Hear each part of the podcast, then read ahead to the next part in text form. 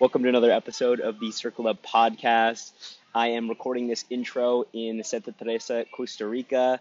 If you're looking at audio, I've got these palm trees right behind me, no tarp, no shirt, and I've got Mike Maluski in the background DJing. So, welcome. Thanks for tuning in. And this is a special episode. I thought about recording with this particular guest for a very long time because he is a uh, he's the brother of my best friend, and he's also a close friend, and we shared some really powerful experiences together.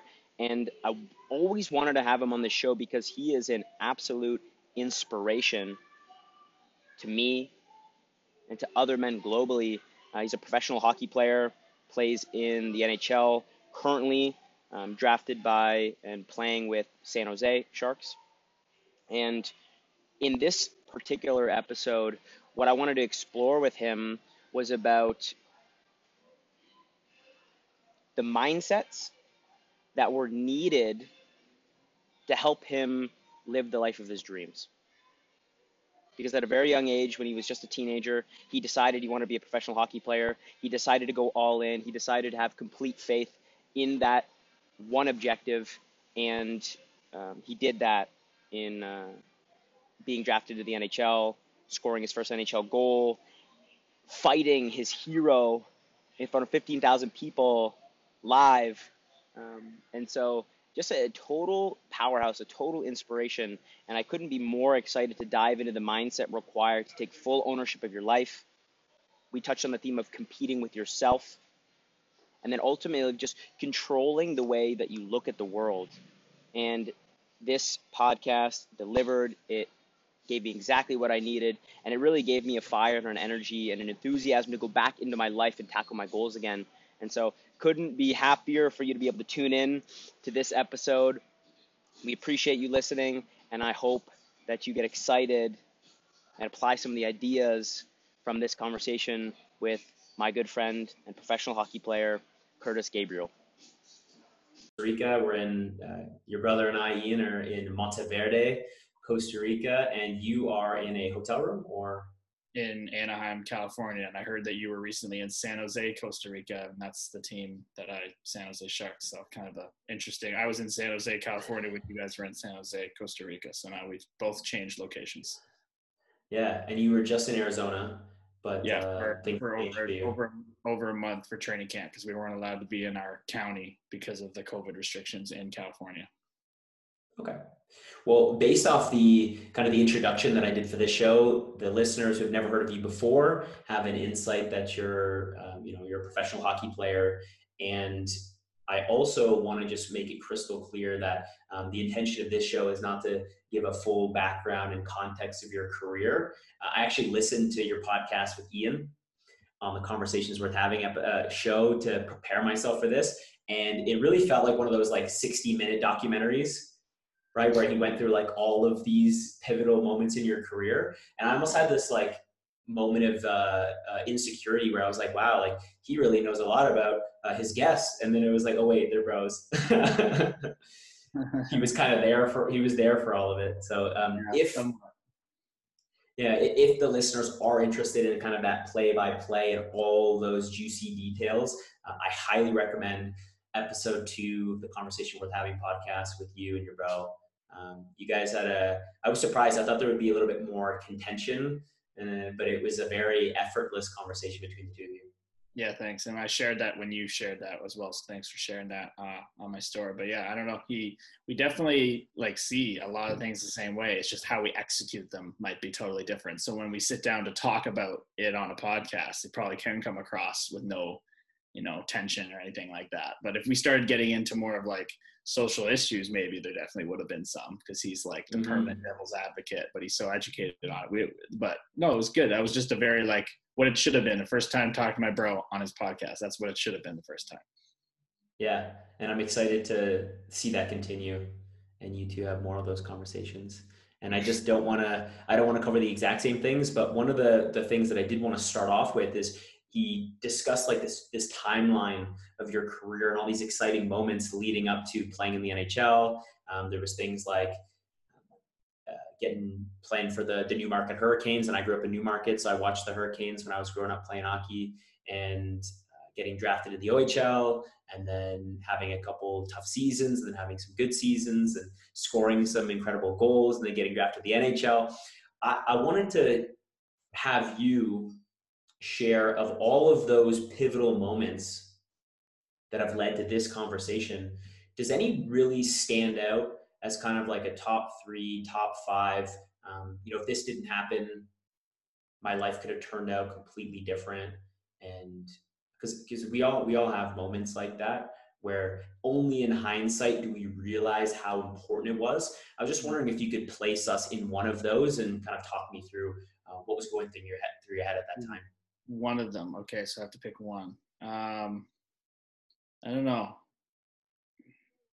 I, it could go many different ways. I could go at the start and where I ended up, but I think probably just scoring, you know, those goals in New Jersey when I was in the NHL because I'd played a certain amount of, you know, a good amount of games to that point. I think I'd played like, I want to say 25 games and only had one assist. So to get those goals were huge. Um, especially the second one against Montreal, where I like got to see it coming and like I, I earned that goal. The first, my first NHL goal was kind of like a fluky one, so it was nice to like really feel that one go in the net and be able to like really celebrate and like let it all out and be like, hey, like I can play here at least a little bit. I know people don't think I can play a lot, but I I do, and that kind of cemented kind of that feeling that I can do I can do this more. Um, so yeah, that that's probably the one because I think regardless of the other ones I would have mentioned, I think I would have eventually figured out a way to get to this level. Just it would have been a different mm. path. So that one was really like, okay, I can do this a bit more. Yeah, and that that first goal, um, you were playing for New Jersey. It was right off the face-off, right? I was watching a couple of your clips. I watched the Lucic fight last night. I watched your first NHL uh, goal last night. It didn't seem like a fluke to me. It was a, a great face-off win. You were in the right spot, and you put it top shelf.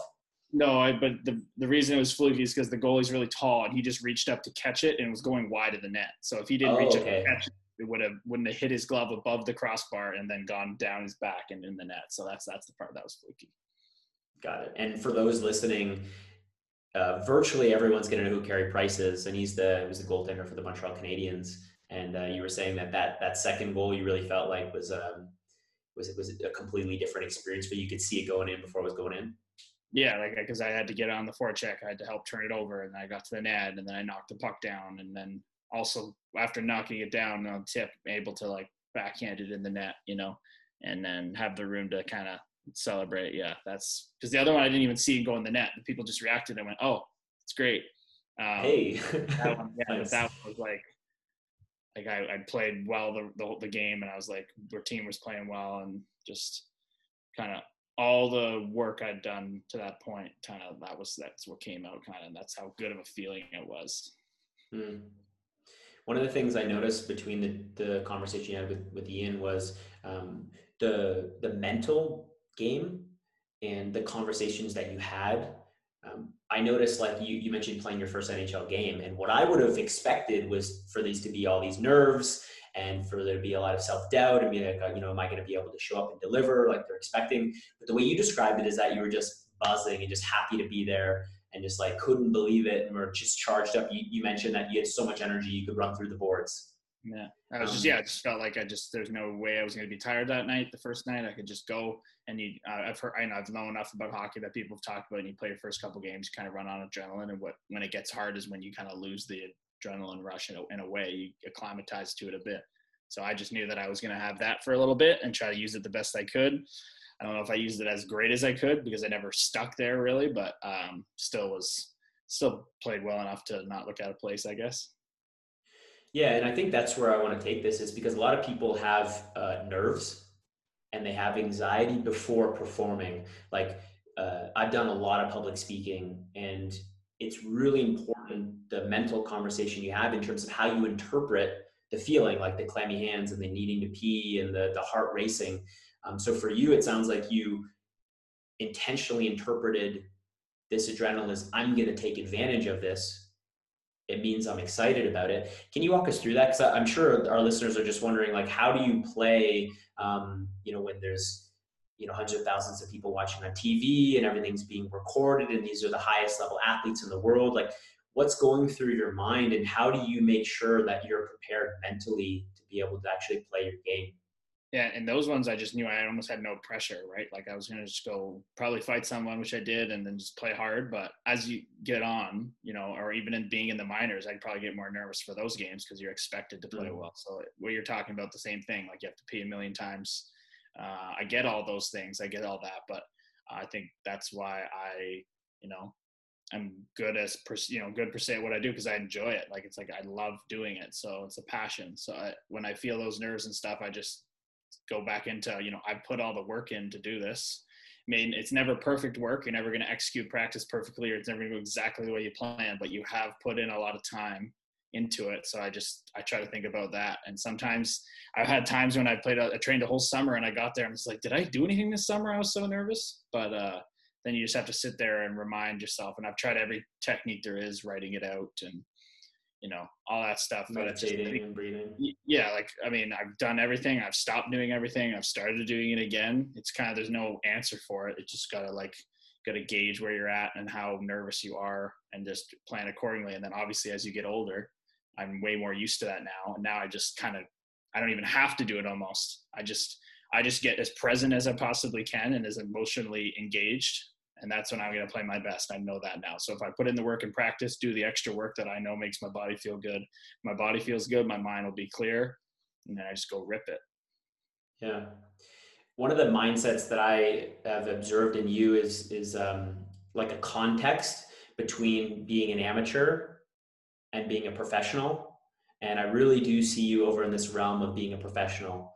And what I mean by that is um, having the discipline, putting in the work, doing it regardless of how you feel, showing up when you need to show up, um, like controlling as many of the elements the variables as possible. And the question that I was thinking of was when did you make the decision that you were going to have faith and you were going to say, I'm going to be a hockey player, I want to be a professional hockey player? Um, you know, I love hockey this much that I'm going to go for it. Because, like, as an example, let's say I love playing the piano right? And you know, I may go three, five years before any money comes back to me, right? And before you became a professional hockey player, you had to put in was it, you know, how many countless hundreds of hours, thousands of hours of effort and all the late night practices and all the training camps. And it's just all of all of that had to the faith you needed to have to go into this. Um, um, the question I have is when did you make the decision that you loved hockey so much that you wanted to be a professional hockey player? And why do you love hockey so much? Uh, so I started playing when I was five. So five from, from five to 16 was just playing hockey, just to play hockey with no intent of playing. And then when I went to try out, you know, on a whim from my mom for the Hurricanes, you know, and didn't think anything of it. She said, "Your friends are trying out, and you're better than them. It's only fifty bucks." I said, "Okay, if you want me to."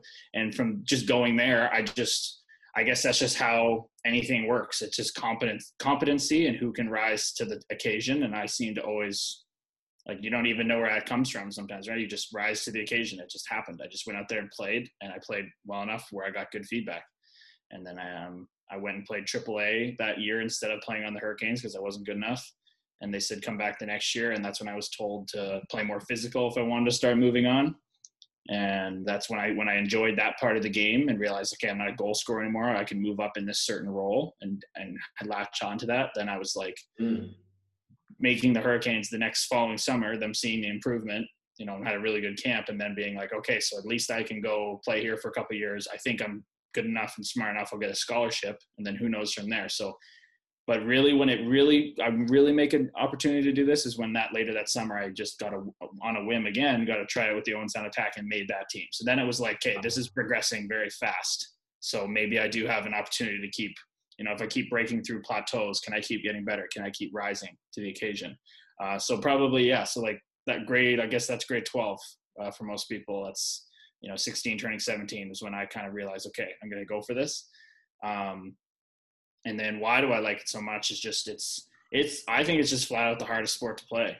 You know, uh, I, football is super hard on your body, and I get that, but it's short bursts of speed. You know, you're only plays 10, 15 seconds max, and they all get to reset and do it again. You know, hockey's you've got to be able to have endurance like crazy.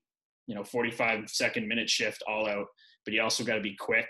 You have to be strong You have to be flex. You have to be flexible enough to get hurt, not get hurt skating, and then you have to have a, a tool in your hand, a stick, and be skilled enough to do all the things with that in coordinate in coordination with your skating. Which again, you're skating on blades on ice, yeah, and then you also you're playing against other elite hockey players that you're allowed to hit each other and you're trying to you know you're not trying to hurt guys but you're trying to break their will by hitting them that's what i try to do i'm not trying to hurt them I'm trying to make them quit and be like i don't want to go in the corner with that guy again so i just think mm. how it's it's such it's a combination of everything. It's it's so hard to play. And then mentally on top of that it's it's a game where we know and, and people say you know sometimes some people don't like hockey because it can be luck sometimes. Well yeah because it can be a game of just the smallest fractions. And but usually what's great about it is the team that works the hardest and wills themselves there more often than not it's always going to win. So i think that's with all the skill it takes it takes even more will to play. That's why i think it's so cool there's so many themes in, in what you said there the first thing that comes to mind is ian always reminds me that lebron james played basketball for 10 years before he ever got paid to play basketball right he was you know he started playing basketball at six years old just like you you started playing hockey at five and and I think that's relevant for anyone listening. Uh, maybe I get your take on this as well. Is that it takes a long time to get really skilled at something. Yeah. And so if you have a desire to be a piano player, or like as an example for myself, I want to be um, a world class public speaker and storyteller and communicator. You know, giving myself the freedom to take five to 10 years to get really good at it before yeah. worrying about putting the pressure on myself like okay all right now that i've been doing this for 10 years like i really should be good at this like like giving myself the space and so you had all this time before like here's a here's the moment is like i'm not actually a goal scorer i could be an enforcer. So to really figure out what's my game mm-hmm. to really figure out what are the successful actions that i can take that are going to make a difference here. Yeah like what kind of public speaker are you going to be? You can't just you, you, first of all you just work on speaking and then as you go through it you start to figure out what works for you what's your strengths what are your weaknesses at this certain skill. So that was the same yeah i played for 11 years just playing obviously at near the end i started to do more like camps and working at it more but then from that age to now so you're going on 23 years almost in total but the last 11 12 years have been really concerted effort and i'm still learning every trying to learn every day and i don't think you ever stop learning in anything because if you do then you're getting worse. That's an old saying right? If you're if you're not getting better you're getting worse. So you can't really stay the same at something i don't think yeah. Um, jim rohn said if you're not growing you're dying. So same philosophy. yeah, exactly. So you have to have that mindset and if you're not we're human beings and we're you know we have a reward system built into our biology um, and it's uh, it's easy to see why. You know you went and killed an animal you got to live for another week. You know that's mm-hmm. our version of that is we do hard things and we try to accomplish the goals and when we get them we get rewarded with peace happiness kind of fulfillment. But at the same time you can't get lost in that the, the end goal is what's you know going to bring you the peace and happiness it's the journey that you have the context to get there if i just woke up one day as in the nhl i'd be like holy crap this is cool but it's like there's no context to it so you have to fall in love with that that journey and that's where you can't do things and you can't do amazing things if you don't love it because you won't make it it's not it's no matter how much you love it it's still so hard so hard mm-hmm. to get mm-hmm.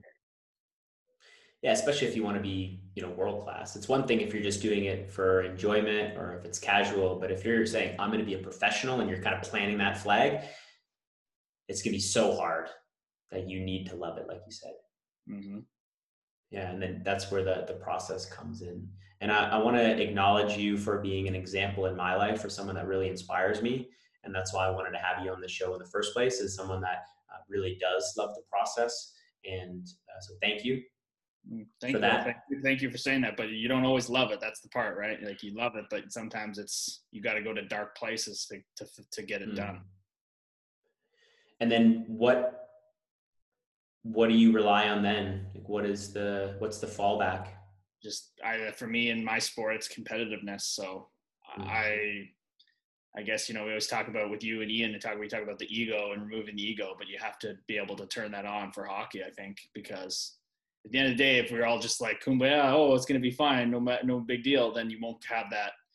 And that's what I kind of see honestly in the NHL sometimes now. It's like I don't know. I see it. Some some of the games are a little boring. Some of the games are a little uh, we're just going to go out and try our best and be buddy buddy with the other guys in the team and you know we'll all collect our sweet paycheck and go golfing in the summer where it's like sure I know. Like when I get pissed, I'm wanting to beat you. I want to own you out there. You know, like that's what drives me. So when stuff gets bad, I think of all the guys that tell me you can't do it and all that stuff, or the guys mm-hmm. that mm. chirp in games and the, the, the crap that's happened to you and how good it feels to like get a leg up on someone and win a game and beat a team you hate. So I don't know. Like even in some of the skates we do, we have like you know taxi skates. Like I want the intensity high because that's what gets me out of bed in the morning. If it was just like go around shoot the puck, I get bored of that. You know, I want okay. hard hard parts of it. So I think that's what fires me up when shit's bad. So getting that com- got competitive spirit going. Yeah, yeah, and yeah, you, and then just like training. There's days I don't want to do a hard bagger or during this week in practice i had to do a four, little four day quarantine coming up here and then i was off the ice and that's out of my process i didn't get to do my process so i had to do it in the weight in the in my hotel room and i hated that but i knew if i didn't do it i wouldn't have peace of mind to then know i did as best as i could to get back on the ice and feel the best as i can and then when i got back in the ice i had to do the extra skating after practice when nobody's out there you know, because I know that for me, it works for me. That's what gets me ready. If my legs feel good, my lungs feel good, my head feels good, I play good, I can sleep at night. So I didn't want to do that, but every time I'm like, oh, here we go again. I got to put in the work again, put in the work again, put in the work again. And that's when sometimes when I'm out there, I don't want to do the third or fourth set. My legs are burning and nobody's watching. And I'm just like, well, do you want this or not? And you talk to yourself and you get pissed at yourself. That's why I like David Goggins when he talks about he turns into Goggins. He gets crazy, he gets evil. you gotta, gotta kind of have that in you, I think. Do you have a do you have a name for that? You call him Gabriel or do you call him No, I don't get like that, but I just kind of get like I just I, I you know, from reading his listener's audiobook six times, I understand mm. that kind of concept. I probably did it before without knowing what it was, but I just kind of do it now. Yeah, talk talk to me about that really briefly, because um, again, when I look at your career and when I watch you on social media and when your brother talks to me about you and just how like you, you you're able to tap into these dark places and you and you do the meal plan 100% down to the grain of rice and you really uh, it sounds like the self dialogue that you have is the most important part of your game. Um, and then and then like just to to nail the the point right on the head is I listened to David Goggins David Goggins audiobook.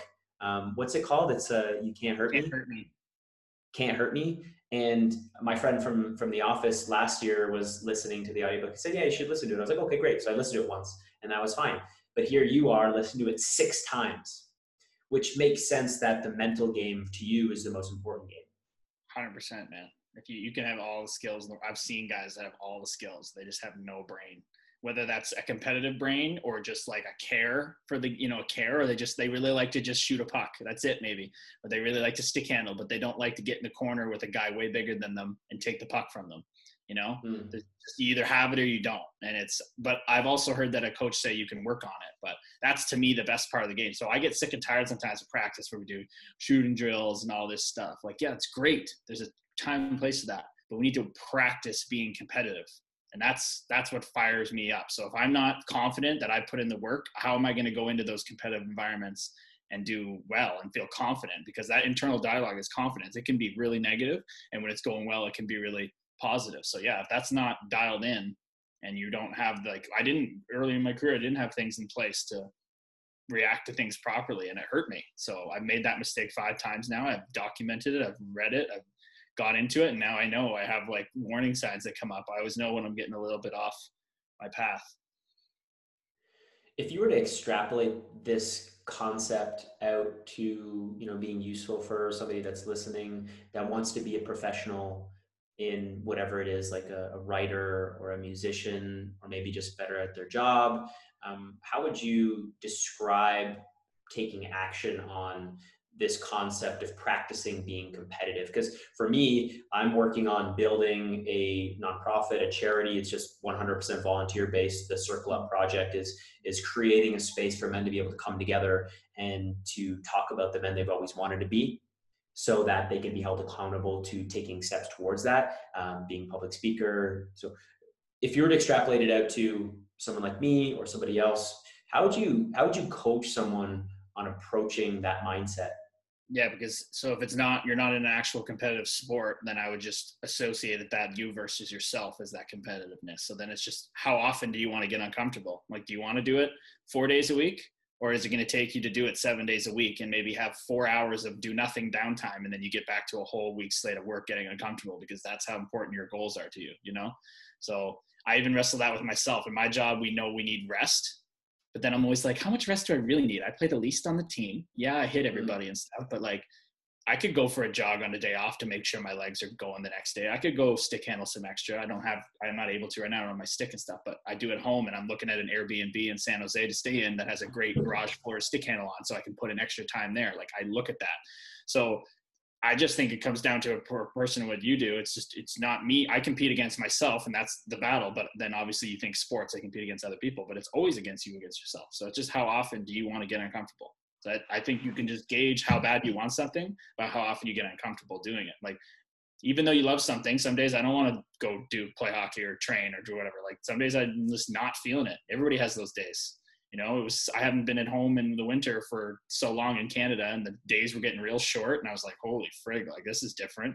And some days are just like you gotta you may not feel you did the best, but you went out and did it. You still got it, got something done. So that's getting uncomfortable. You could have just I could have just stayed inside and stayed warm, you know, instead of getting out early and before the sun comes up to go get to my skate an hour out of town because of COVID. You know, I had to get uncomfortable to be able to be here to get ready to play. So it's all about you versus yourself. That's uh, but that's it's so easy to work when you feel good. So easy to be like, oh, I'm feeling good. I can do this podcast with Kurt. This is great. But then do you want to go do, you know, the practice speech in your in your room, look at yourself in the mirror for an hour and a half? Not everybody wants to do that and the people that don't aren't successful. Yeah.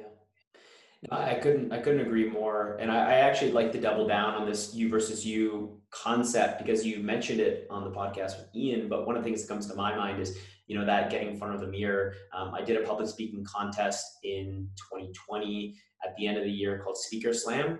And uh, I had competed in this contest before. And this was probably the best delivery of a speech that I've ever gave. I, I came first place, won a big big uh, grand prize. But really, the the game was is how prepared am I going to be? Because only I can know how good this speech can get. Because they're just going to see what the end result is, but they're not going to see any of the the five to, to ten people that I consulted with beforehand on what they thought about the speech and the three people that I went line by line with to make sure that it was as, uh, as succinct as possible. And then the, the tens of hours of just repeating it, um, walking the streets of Toronto, doing it by myself, so that the day that I showed up, it looked like it was the first time that I ever gave that thing. And it, and, it, and, it, and I blew myself away, frankly, um, with the delivery, but it was just because of how much went into it beforehand. And I really do think it was a conversation with myself of how good can I make this thing. Yeah, and you and you you I watched that. That's the one I watched, and I didn't know you actually won. So congrats on that. I just know you killed Thanks it. But what allowed you to not only you were able to deliver it, and you weren't just delivering it. You because you knew it so well, you were able to use the emotion that came up with it. That that's what made it special. You know, like that's what took it over the top. If you didn't get emotion, say you practiced like a 25% less, you might have been a little bit more in your head and a little less present of what you were actually saying because you were you lived it already so many times. You just went up and enjoyed it. And that's like what Tom Brady's going to try to do today. He kicked his family out of his house for 12 days. He has like a 24,000 square foot house and he had to kick his family out of the house. Like Colin Cowherd was talking about how ridiculous that is. You can't find a half 5,000 square feet to be quiet for a couple hours. He kicked him out.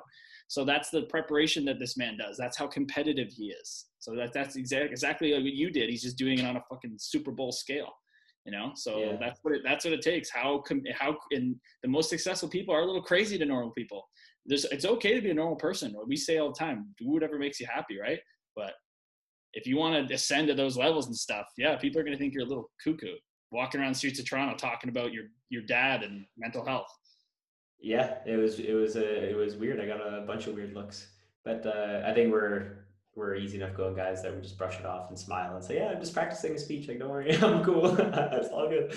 Um, I, I, really like this concept. Have you ever read Mark Manson's Subtle Art of Not Giving a Fuck? It's probably like one of the big billions of books Ian's told me to read that I haven't read, so probably not.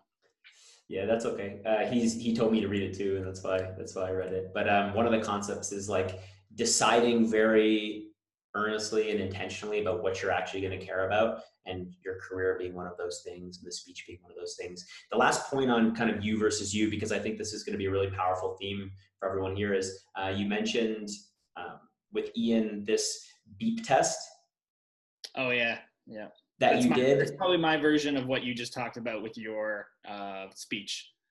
So I, I, I knew I was going. I just made the Hurricanes. That was the first goal, and then I got the opportunity at a random skate to get it scouted by the Owen Sound Attack, and so I went to that tryout.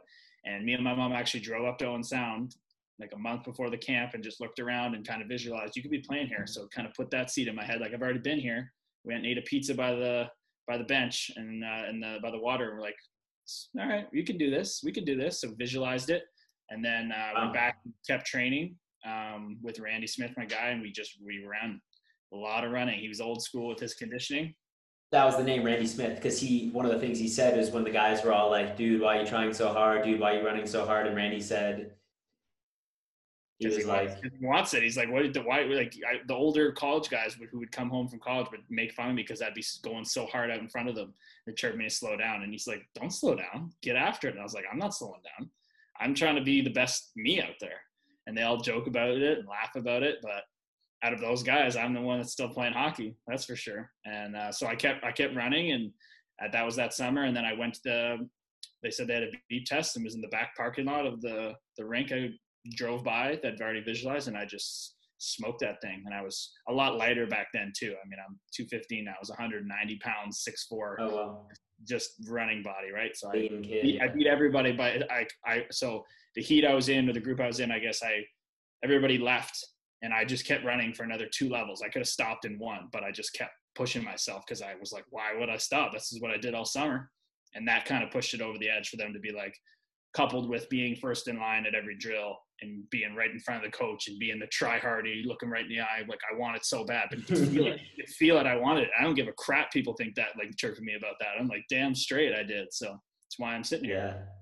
Yeah, well, I, I think this is so important because we've talked about the ego earlier on the show, but one of the things is it does is um, if it's healthy, one of the things is it does is it's it's playing your game, right? It's not trying to look good, Mm-hmm. right? It's I know what I want, I know what my goal is, and I'm going to do what it takes to make it happen. Uh, and an unhealthy ego or a weak ego is going to say, I want to win, but I also want to be comfortable, and I don't want these guys to think that I'm some uh, try hard. It- but it's it's like no, I know what I want. I'm going to do what it takes, and I think success leaves clues. So if anyone's listening to these stories of um, you know being first in line and Yeah. putting in the extra repetitions in the training camp, like there's so many clues here that we can pick up on. Yeah, I said that in a post the other week. I just followed this guy who puts out motivational videos, and it's like, you know, it was like a video about the hard days and not wanting to do it or battling through it and blah, blah, blah. Dis- discipline kind of takes over motivation and passion sometimes. But I just wrote, like, like I don't give a like I don't care that you view me as a tryhard and all this stuff because the cliches are true. I used to hate when I was really young and they'd be like, "Oh, you just gotta work hard and come back the next day and show up again." Like even now, I'm like, "Oh, I hate like cliches," but they're the reason they are cliches because they're true. It's the straight up facts, and it's that's just my ego being like, "Oh, we don't put the work in today," or whatever that part of it. It's like doesn't want to put the work in today, but I'm like, no, like every time I just follow things by the book and go all out, good things happen but you still your body still fights it. Your body still wants comfort and you know to not feel those you know pain and all that stuff. But that's the feelings of you know pain and all that stuff is why we nobody would play hockey in the right mind.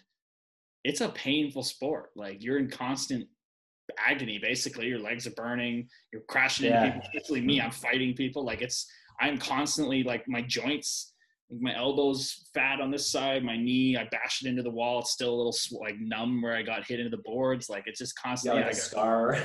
yeah, ten stitches in my face, whatever. So it's just it's just the way it is. So it, that's where the feeling of life comes from, man. All the doing all the hard stuff. That's it, it. Sucks, but we're not as we know we're here for a short time, not a long time. So that you want to pack in as much feeling as you can. Do all the hardest stuff you can. Yeah, and, and I, I want to make sure um, our listeners are reminded that this is like whatever you want, right? Because like one of the things that Ian and I talk about on our podcast a lot is we're doing literally our, we're, we're literally living our dream and we're out here abroad, adventuring. I'm trying to make every day unique and fun. And we're saying that not to say that you should be on the road or else you're not living your life. It's, it's, I want to I want to do me so that other people have permission to do them. Right? Whatever that version is of Curtis Gabriel playing in the NHL, being a professional hockey player, and uh, you know Ian and I being on the road. It's whatever that is for you.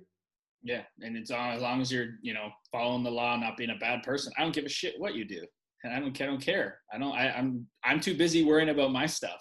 You know, but that's yeah. the that's when I step up about social issues and stuff. Is when I see people just doing things that are not okay, and I don't have time for that. But if you're living your life, you're being the truest form of yourself, and you're not hurting anybody else, just give her everything, man. That's that's what it's all about. It's what it's all about. And it's funny how every time I talk about these things or think about it, like even me sitting here and saying, do all the hard stuff. It's it's where the life is the best. And my hair's still standing up because I'm like, I gotta go do that again tomorrow and the next day and the next. You know what I mean? Like uh, that's what makes it. It's so easy to say, but then my body even knows sitting here like, oh, I'm gonna have to go harder practice tomorrow to get ready to play. Hopefully, I get to play Tuesday. I'm gonna have to put in work tomorrow. Like that's what keeps us out of that default mode network and not just sitting around twiddling our thumbs contemplating our existence and why life is the way it is. No you got to be present and doing things you love. That's where peace is. Yeah and i, I think um, in our men's circle we talk about monkeys and that's like the chattering monkeys is the you know should i do this today? Um, you know waiting to be comfortable to do these things. But it's action that shuts that up. And the key is is that the monkeys will never stop even you as a professional hockey player, I'm getting paid literally to do this work. But there's degrees and spectrums of how hard I could work. Like you're saying, you're literally looking for an Airbnb that has a massive garage so you can get your practice in. That's not necessary. That's you going above and beyond um, and trying to put yourself in a position to take action so those monkeys shut up for a little bit. Um, I want to talk about a time where, where, where everybody in the world was collectively experiencing a lot of doubt and uncertainty and monkeys at the same time, and that was like at the beginning of quarantine.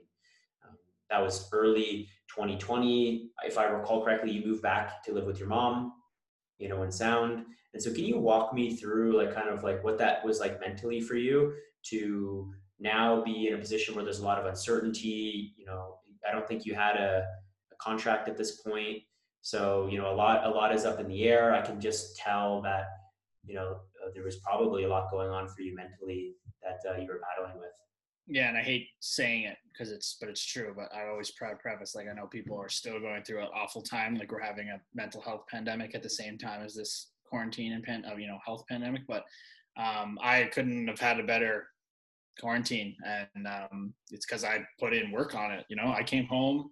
I was 27 not where I wanted in professional hockey. I played the whole year in the minors and I was told I was not gonna, and things changed and I didn't handle it well, coupled with things I couldn't control. So I was just sick of not handling, not only worrying about things I could control. That's I tried to, you know, I'm just I couldn't get a hold of that. I always want to worry about external factors and things out of my control. It bothers the hell out of me, and that in turn stops me from controlling what I can. So I came home and then Ian suggested do the self-authoring thing, which I don't mm. necessarily like Jordan Peterson and support him, but I still have yet to find something that uh, replaces this. But uh, um, yeah, I went through my whole life and found out, you know, the five times that I made the same mistake over and over again, and this is not controlling what I can control and letting my emotions take over. So I did that, and I recognized that finally. I also met the girl of my dreams at the same time, which is obviously pretty rare. Um, so she really helped with that. And then, uh, but I had a good week and a half, two week period when I first got home where I just kind of moped and I was very unhappy, very uns- unsatisfied. and that really got me back on track, putting in, you know, a week and a half of straight writing in my mom's basement of my 16,000 words of writing out my life. Um, so yeah, can you can you just create a little context for that? So Ian mentioned that there was this program that helped him to understand himself better. That self-authoring he, no, he, he, hadn't done it yet. He hadn't yeah self-authoring okay. program by Jordan Peterson, but he hadn't done it yet. He wanted to do it. It's like a two for one. We did it at the same time, and then we're able to okay. not only help ourselves but help our relationship. Where I could read his and he could read mine. Yeah, so it'd be pretty cool. That's, and I I did a little really useful exercise. Yeah, I, I think everybody should do it, and I got some other people to I paid for a couple other people, my fans on Instagram, to do it, and it really helped some people who had gone through like suicide in their life and stuff like that. So I think everybody should do it. Sorry, uh, talk to me about some of the the story, like a, a story that you you went back and relived by writing this out, because you mentioned making the same mistake over and over again. Same thing five times, just you know, didn't go the way I expected it to. Like I, it went, I think early on in my career, it went so much the way I expected it, making it in insurmountable odds. I just thought it was going to continue, and that was ridiculous to think. And then I kind of got me in a thought pattern of like, oh, if I just work hard, then I'll get whatever I want. And I worked harder than anyone probably, or hard. I went hard at myself and me versus me, and always came out working hard, but it didn't go the way I wanted. And every time that happened, I just kept, you know, being basically a crybaby about it, and uh, I suck about it and a sore loser. So you know, happened multiple times. And uh, I was just, mm, you know, in the summers, I'm happy, I'm training and work towards my goal. And then the season, I'd have all the criticism and the things not go my way, and it would be deep and dark and terrible. So I just was like, I, I, I like this game too much. I love this game too much to have to go through these ups and down swings so terribly. Like, it's not healthy, first of all. And two, it's not going to help me reach my goals. So finally able to recognize that and then like just working at, you know, anytime I felt you know, a little like off, which I didn't in the summer. I just would read myself authoring. I would be, you know, consuming as much Gary Vee or all these different types of things, talking to Ian about just, you know, perspective is everything and looking into happiness and all those things. So that's really changed where now I'm you know, here I, I and I yeah, I trained. I had no contract. I trained really hard. I poured a bunch of money into investing into myself and working hard at it, knowing that, believing that if I controlled what I could, keep a good mindset, something would come my way. Got a new agent, got me a contract, and that's what's allowed me to come in here. And at training camp, I felt great, but it didn't go my way. But it's I kept a positive frame of mind the whole time. I had fun for first time ever in an NHL training camp. Wow. I actually enjoyed being there. Like enjoyed going to the rink every day. Didn't know the outcome. Didn't know if I was going to play great, but I enjoyed it and then that allowed me to go down to the minors with a good positive attitude instead of being crybaby i'm not in the nhl and i played amazing you know amazing and got myself back up here right away. And now i'm on the taxi squad. I haven't played but i'm still just sitting here.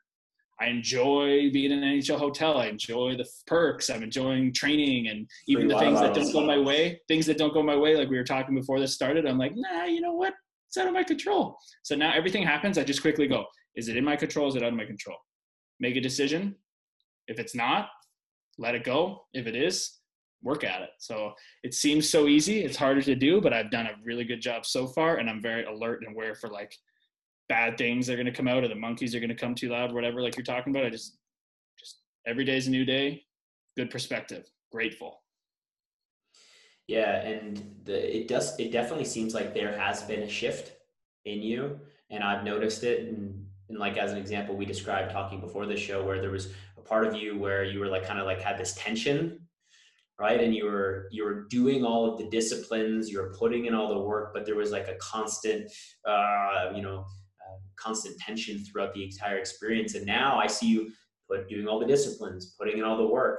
And instead of like a tension it's almost re- replaced by like a, a light optimism right? And so it's still it's still positive it's still moving you in the right direction but you know it almost seems like there's been this weight lifted off your shoulders. Mm-hmm. and i don't know how you apply that to different things because my job is very critical. Like you gotta my mom's always like you gotta remember that like uh, for a little bit i thought i had like mental health issues almost in a way because she's like no but you're happy in the summer. You never have them we never have them when you're competing right? She's like no. So you're like when your people start things start changing and you're in a season and things change by the day and it's so up and down that's when you start to get down or whatever. So i'm like okay it makes sense. So i had to kind of I organically fell into the activism, but that's allowed me like a different space to like outlet a lot of energy. And then now working on my social media brand and just other things outside of hockey that when I come back to hockey, I'm like, oh, I get to go to practice tomorrow. Like I forgot about that because I was working on other stuff and doing podcasts and doing all this stuff. So it like refreshes me in a way where I'm not thinking about it all day anymore. So that also I think really, really helps. And I know that I'm not a, just a hockey player. I'm a person first that plays hockey. That's a monumental change like I'm a son, brother, girlfriend, uh, boyfriend, all that stuff before I'm a hockey player, activist, and then I go out and get to play and compete, and that's like my fun space. And then I can yeah. come out of that space, whether it's good or bad, and jump into another one and clear my head. Yeah, and uh, like early on when you were in quarantine, when you said that you were in this like kind of week or two of feeling like you're in the dumps, but then you picked it back up. Uh, I think that's really the key because it's okay to not feel yourself right? It's okay to feel sad. It's okay to grieve. It's okay to, to feel lazy and, and indulge in that laziness. Um, the challenge is, is, you know, that, that concept we talked about earlier, where you're either growing or you're dying, right? So if you, if you allow the, the sadness to persist and you allow um, things that are outside of your control to really interrupt your your mood for a long period of time, then you could see how you would slowly start to shift down. You bounced back, you did self author, and you said, I'm going to take ownership of what I can take ownership. I remember watching your Instagram videos, and like for hours every day, you were stick handling and shooting and running and working out. And I was just like, this is so inspiring to see someone who uh, admits the, the entire world uh, uncertainty and fear and doubt everywhere. You're like, I'm going to put in a solid day's effort and control um, my discipline and work ethic and my positivity. Like you said, you were listening to Gary Vee and listening to David Goggins six times in a row.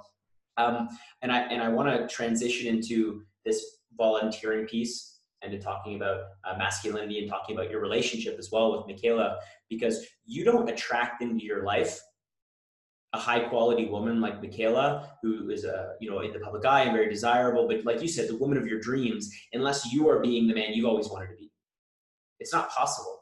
It doesn't work like that, right? Because yeah. you attract what you are. And so I want to give you kudos that you were you were taking action Thanks. despite everything that was happening in the world because I think it's really inspiring. Um, no matter what you're going through right now, there's always somewhere you can start. Mm-hmm. Like I could have been a grumpy dude and just you know not open myself up to her, but I've always been a very open person, so I kind of you know I'm have a little leg up that way. But right away, I just told her everything I was going through. I think from the first time we talked. So, uh, and she told me what she was going through, and that's kind of put her. You know, I wasn't trying to be like super cool or I wasn't closed off. Like I was vulnerable, and that led me to you know her loving me, me loving her. Like that's what we're trying to get out. You don't have to be this like tough dude that treats women like crap and you know doesn't answer them or you know has to wait a certain amount of time. Like just be you, because if if you're not going to be you, you're not going to attract what you want you know so i'm just being what i am and she came into my life and, and it's been awesome. So you know she doesn't she's she's someone like you said in the public eye and stuff. She gets a lot of like crap from dudes thinking that she wants to be treated a certain way. She's just a normal girl too when it comes down to it that wants to be loved and cared for and somebody be straight up honest with her. So yeah it's if I was into the hockey culture anymore, I was when I was young and dumb, I probably was, but now I've kind of dug myself out of that and I understand mental health and being vulnerable is a strength, and that's what's led me to having a great relationship with her. Yeah, I think that's such an important conversation for you and I to have is is about being yourself because if you misrepresent yourself with the intention of um, looking a certain way, for a woman or a man or, or a friend or a partner, then the expected behavior is going to be that mask you are wearing versus you actually being yourself, which is so dangerous because now you have to wear this mask or else you're not going to get the response that you thought.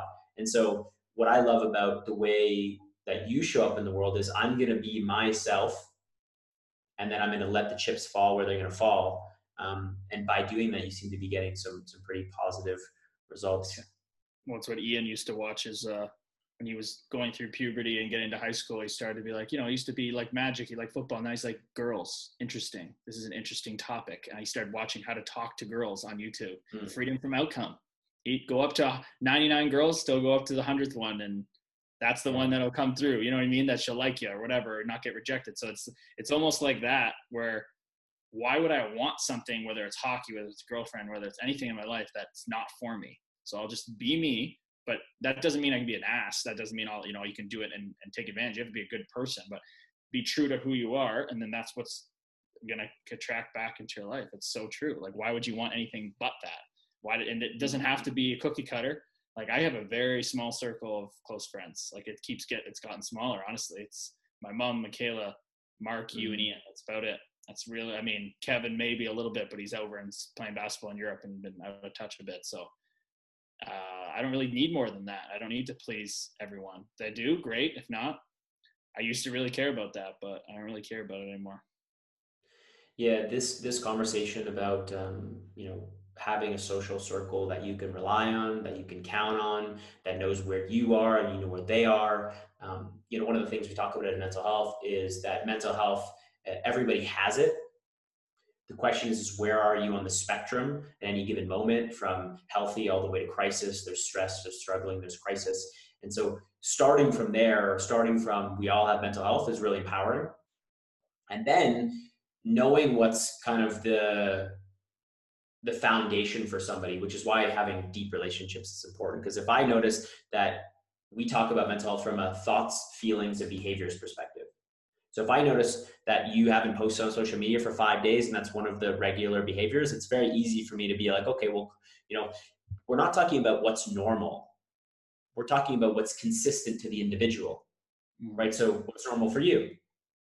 And that's going to be nuanced and different for everybody. So I can actually pay attention to that. And now you're saying, you know, I've got the social circle that um, being vulnerable with is actually super valuable. Can you talk to me about that? Because I actually sometimes you could you could talk to a stranger, but I wouldn't really I don't really find myself even with audiences when I speak to youth mental health. It's about finding people you trust mm. and beginning to build a bridge where you could say, hey, you know what, if I if I'm ever struggling with something, it's like building that bridge before you even need it. If I'm ever struggling with something, can I talk to you about it?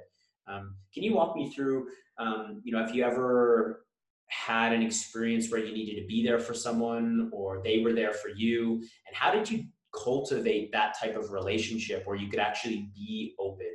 Because this toxic masculinity is i don't I, i'm not going to talk about what i'm going through. I'm going to be a lone wolf. I can do this all alone. I'm macho. And that that's the impression that it gives off. But um, you know that's not the way that i think uh, is very productive um, or effective when it comes to taking care of our mental health and taking care of our friends and family yeah, no, I think I am predisposed to it because I lost the way I lost my dad. So uh, obviously he took his own life when I was 10 and Ian was whatever, seven and a half. So I think me going through that turns into a positive. I turned it into because I understand that talking about it, that's where the healing is. That's where like moving on is. That's where things get better. So I think I got lucky in that way because for a while I kept it in. That didn't work. When I started talking about it, things got better. It's pretty black and white. So from then on, it just you know you know that everybody's probably going through something whether it's a death or whatever who knows so many people just have chemicals off in their brain probably like my dad did you know gambling addiction so uh, I, it's probably hard for people because if I didn't go through that, maybe I would be less open, and you know, maybe my dad would have been a strong dude that you know don't show your emotions like other people have to go through, right? And that can be almost harder in a way, like setting you up for like a longer learning process in life to get to the point where maybe we're at where we understand that being vulnerable is a good thing. So yeah now definitely all my relationship relationships i've had those hard conversations. So now everything else is just like of course the bridges are set up to talk about those things. We, we my relationship with my girlfriend my mom you know is centered on how we're feeling day to day and checking in with each other and we're all very aware of it. My mom probably the least aware because she's from an older generation that wasn't you know that wasn't as much of a thing um, but yeah, she'll talk to me just about. I was like, oh, how's your day? Some days she's feeling crappy. She didn't go out for the walk. It was a little too cold, and she should have just got up and gone, and she would have felt a lot better. And she knows that. Like we kind of like we like I know how she works. She knows how I work. Um, so that is so important. So, and I just did a, uh, a call for a study on toxic masculinity in hockey and all the themes that we talked about. Yeah, it's it's way more amplified in my sport than it is in normal society because we're supposed to be hyper aggressive and everything. So I don't know. Sometimes I think guys think I'm a little, I'm very open on social media and, and, but it's also kind of very different than most of the guys. The tough guys are really like hard, strong dudes, right? So it's kind of like weird. Yeah, especially after being in hundreds of fights in the NHL and like being an enforcer, you'd expect that you know when you go back into your personal life, you'd kind of be that same that same hard way. But you're you're one of the nicest guys, one of the most open guys that I've ever met in my life. So, um, thank you, buddy. Well, I wouldn't be able to embrace that. I wouldn't be able to do my job. I think if I kept everything in. Yeah. Um, for those people that are listening that, that, you know, may be struggling, like as an example, um, you know, earlier last year, we lost my nephew, uh, Noah, he passed away, uh, having my men's circle, having Ian, where I could literally just have, um, you know, a space where we were together and it was either a hand on a shoulder, it was a hug and I could just cry and I could just let it out and uh, not have to, to keep it in and do it myself. Um, you know, I got robbed last week. And again, just having people that I could I can talk to. And it wasn't, I'm looking for you to solve my problems because it's like, there's nothing to solve. My nephew died. There's nothing to solve. Um, mm-hmm. I got robbed. There's nothing to solve. All I'm looking for is just like to not feel alone, right? Is to have someone there with me, uh, to know that that you know they're looking out for me, and then yeah. I can do the same thing for them. But when I bottle it up, man, it just like it just keeps building this pressure. I know we all say we think everybody's going through things, but until you're going through it and you're clouded by your own things going on, you don't you don't think everybody else is going through it. You think you're the only one for some reason, and it's a weird trick our mind plays on our on ourselves. So as soon as you open up about someone, even if it is it's a random or having something built in, like everybody's going through something. And some people might say, "Oh, yours is better than his, and mine's better than hers," but it's all relative. It's all relative. Uh, and usually, someone always has it worse, and somebody has it better when you end up talking about it. And that's always a big out for me. Is that man, that could have been worse. It was bad, but it could have been worse. Or you know, you know, your nephew died. Maybe your your the mom dies in the birthing labor, right? Like I don't know. That's if you're not willing to look at that part of life and just sulk on the crappy part, you're going to live a pretty miserable life. Like life's embracing the good and bad. And when we talk about it, it's pretty clear that everybody goes through the good and bad. So, like you said, you feel alone and you know the answers that you're not alone, but until you actually voice it and cry or whatever, let it out, that's when you you release that emotion. We're social beings. Got to let that out. Yeah, and there's and you've mentioned that you know as you develop in the public eye and you do more advocacy for uh, mental health, um, one of the questions you commonly get is like you know how do I how do I reach out to people? How do I actually get support? So do you have any kind of insight for somebody that is struggling right now? Know, what do they yeah, I- what do they what do they do, man? Well, I mean, I've, I've talked to one guy who doesn't necessarily feel like he has a lot of close relationships. And I said, you know, like, and that's one of his things he struggled with. And I said, you know, I, first of all, I guess it's empathy. So I, I can't relate to that personally. Um, I'm very lucky to have supportive family members and stuff or whatever. And um, so I just, you know, you got to bring yourself down to their level. And sometimes my girlfriend laughs that I lack a little bit of that. I want to move on to the, the next thing to, to get over it and not just sit in like sit down with someone Yeah, like you, it's, you, it's you like go to solution mode. yeah instead of walking down the ladder and sitting with them i yell from the top of the ladder um, so i think that's that's the first thing that you gotta gotta be open enough to sit with someone that's gonna be open like that and it can be anybody like he found me i did a podcast with him and we ta- we talk a little bit now and he's it's it's helping him but just um, you got to reach out whether it's any it's anybody there's always someone out there willing to listen and i guess it's it sucks if it takes a lot of people but it's almost like the it's tough to tell someone who's having problems that free from outcome or I think you just got to keep putting it out there, keep putting it out there. If they're not willing to receive it, then that's not the person that's there to help you. So just keep keep asking and uh, use whatever connections you have. For I don't know, it, it's tough for me to relate to because I've always had people so ready to help me, but there's usually most most people have someone out there, someone. So you just got to know that being vulnerable is strength. That's the whole you know shift we're trying to have, right? You're sick, not weak. If you have a super you know chronic mental illness, so you gotta gotta seek the help. Nobody's can do this on their own. Yeah, and the, the foundation that we build this on is that everybody has mental health. Like in Canada, one in five people struggle with mental illness in any given year. Um, only one in four get the help they need.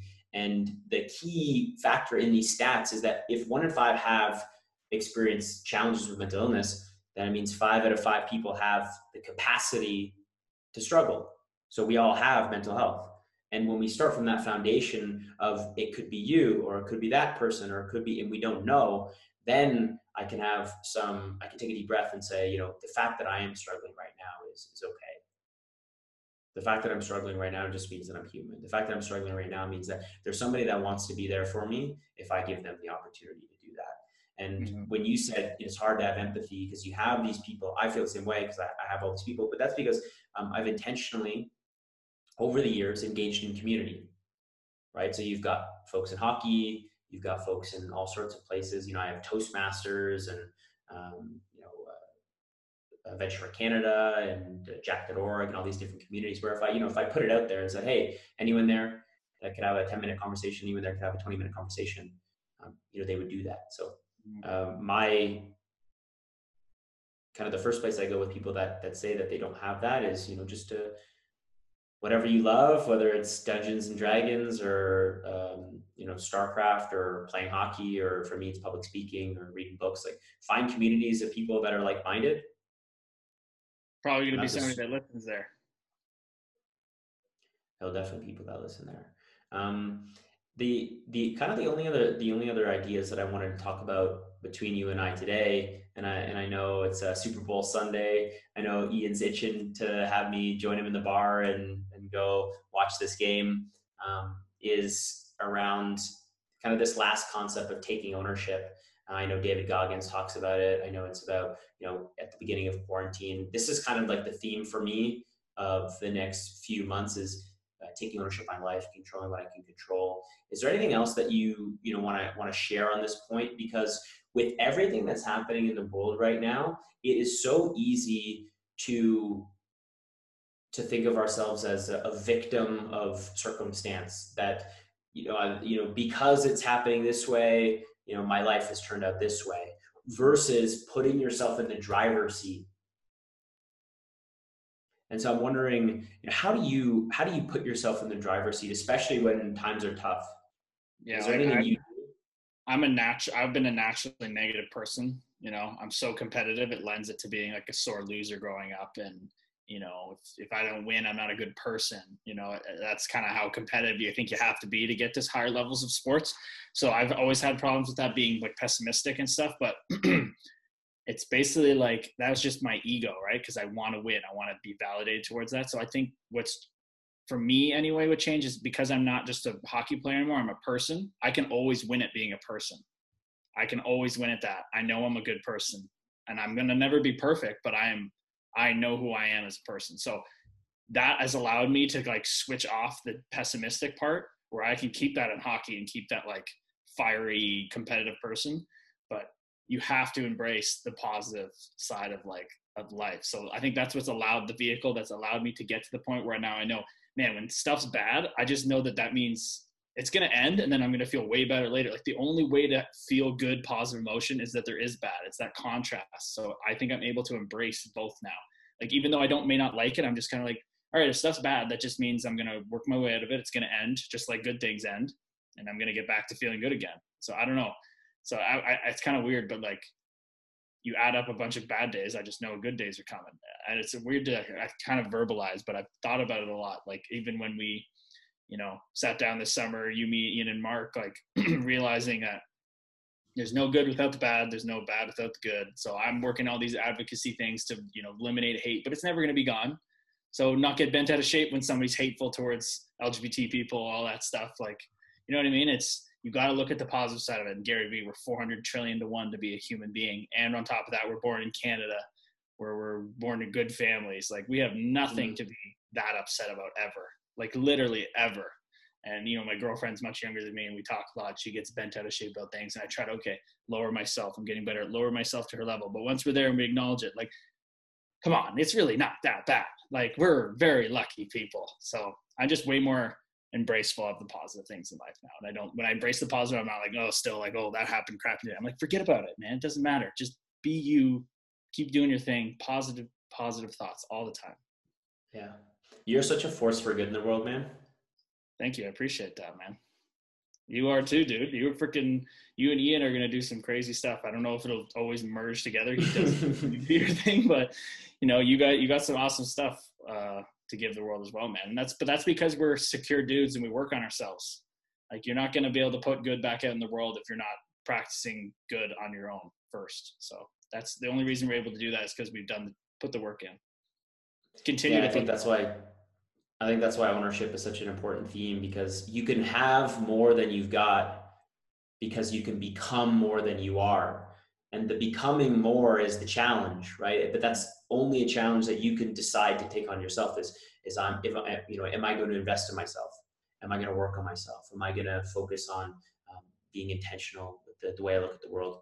Um, and I, and I want to, there's one last thing I want to say, and then, you know, I just got one last question for you. Uh, maybe you can let it marinate. just like whatever's on your heart, anything else you want to share, because I get to kind of direct the the flow of the interview. And I know, um, you know, I know, I know, I know you got a lot of influences in your life from Ian and Michaela and, and all these all these positive influences. So if there's anything else you want to share, but the last thing I want to do is just like make a um, a clear acknowledgement to your mom, to Kim for not only for for being there for me and for always having my back and for embracing me and your family but uh, for raising for raising you kids. Um, you know just definitely one of the strongest women that i've ever met in my entire life and you seem to do that really well attract you know attract those types of women into your life. So thank you kim for bringing up my best friend and for making him such a positive role model in my life and for doing the same for you for you curtis. I don't think uh, you guys you guys got very fortunate with the with the mom like like you have. with two personalities like us, if we were born to someone who wasn't purely a good person, it might be bad. Like we are, we yeah. are, you know, she's a, she's much more reserved, but she's just a pure person, and we were raised like that growing up, and then she kind of let us loose into the world now, basically. But she sometimes can't believe she we came from her. But uh, no, thank thank goodness for Kim because without her, be problem probably. Like we're already we're already little nuts, but we she keeps us on the straight and narrow more. Yeah, she's she's fucking awesome, man. Just like the the values and the principles instilling into you into you guys, and just like hearing all the stories of uh, you know being a single mom and all the challenges that must have come with that, and like driving to all the practices and you know making sure you guys are taken care of. I just like uh, uh, it's funny how if anything, Ian keeps mentioning this to me. If anything in history happened differently, then we wouldn't know this exact moment right here, and just all of the resilience um, and strength that Kim had led to all of the good times that Ian and I have shared in us doing this podcast. So thanks, Kim. Talk, talk about ownership. Like she just, that was just unconditional ownership of, I had two kids. This is the cards we were dealt. I'm on my own now for a bit.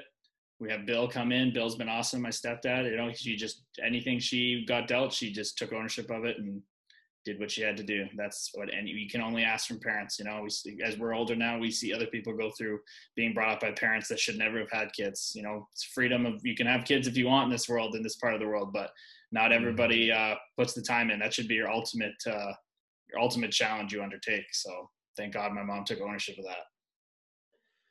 Yeah, so I wanted to make sure I got that shout in officially, and then find out if there was a. Is there anything else on your heart, man, that you want to share? I know you got some exciting weeks to come. You're in the uh, the taxi squad, as you said, um, but uh, like you said, you're human first, and uh, you're doing a lot of good in the world. Yeah, so. just just just that uh, you know, got to. If you're getting offended by people telling you things, then you need you have an issue you know if you have if you're seeing me put out stuff that you have problems with and you got to figure out why. Like there's just so many clues out there now and i always see when i see people that put out hate on the internet um, it's clear ind- indication that they are not happy themselves. So i used to just think wow this person's just an ass. No they're everybody's a good person i think but they're just misled undereducated unaware so be kind to people because as we don't know what's going on. And I have the I'm the first to say I'm the first inclination of fiery to want to just punch somebody in the face that says stupid stuff, right? I've never punched someone in the face off the ice,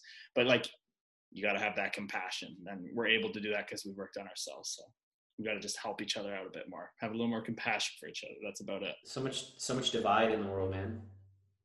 It's crazy. There's no need for it. It's absolute. It's just everybody's ego. Everybody's just trying to make their life more interesting, holding on to something. The people that get it are the people that have none of that. Like all the people I work with and stuff, we make sure we were very hold each other accountable. I don't put yes people in my life. You, Ian, Michaela, my mom will tell me right away if I'm off base.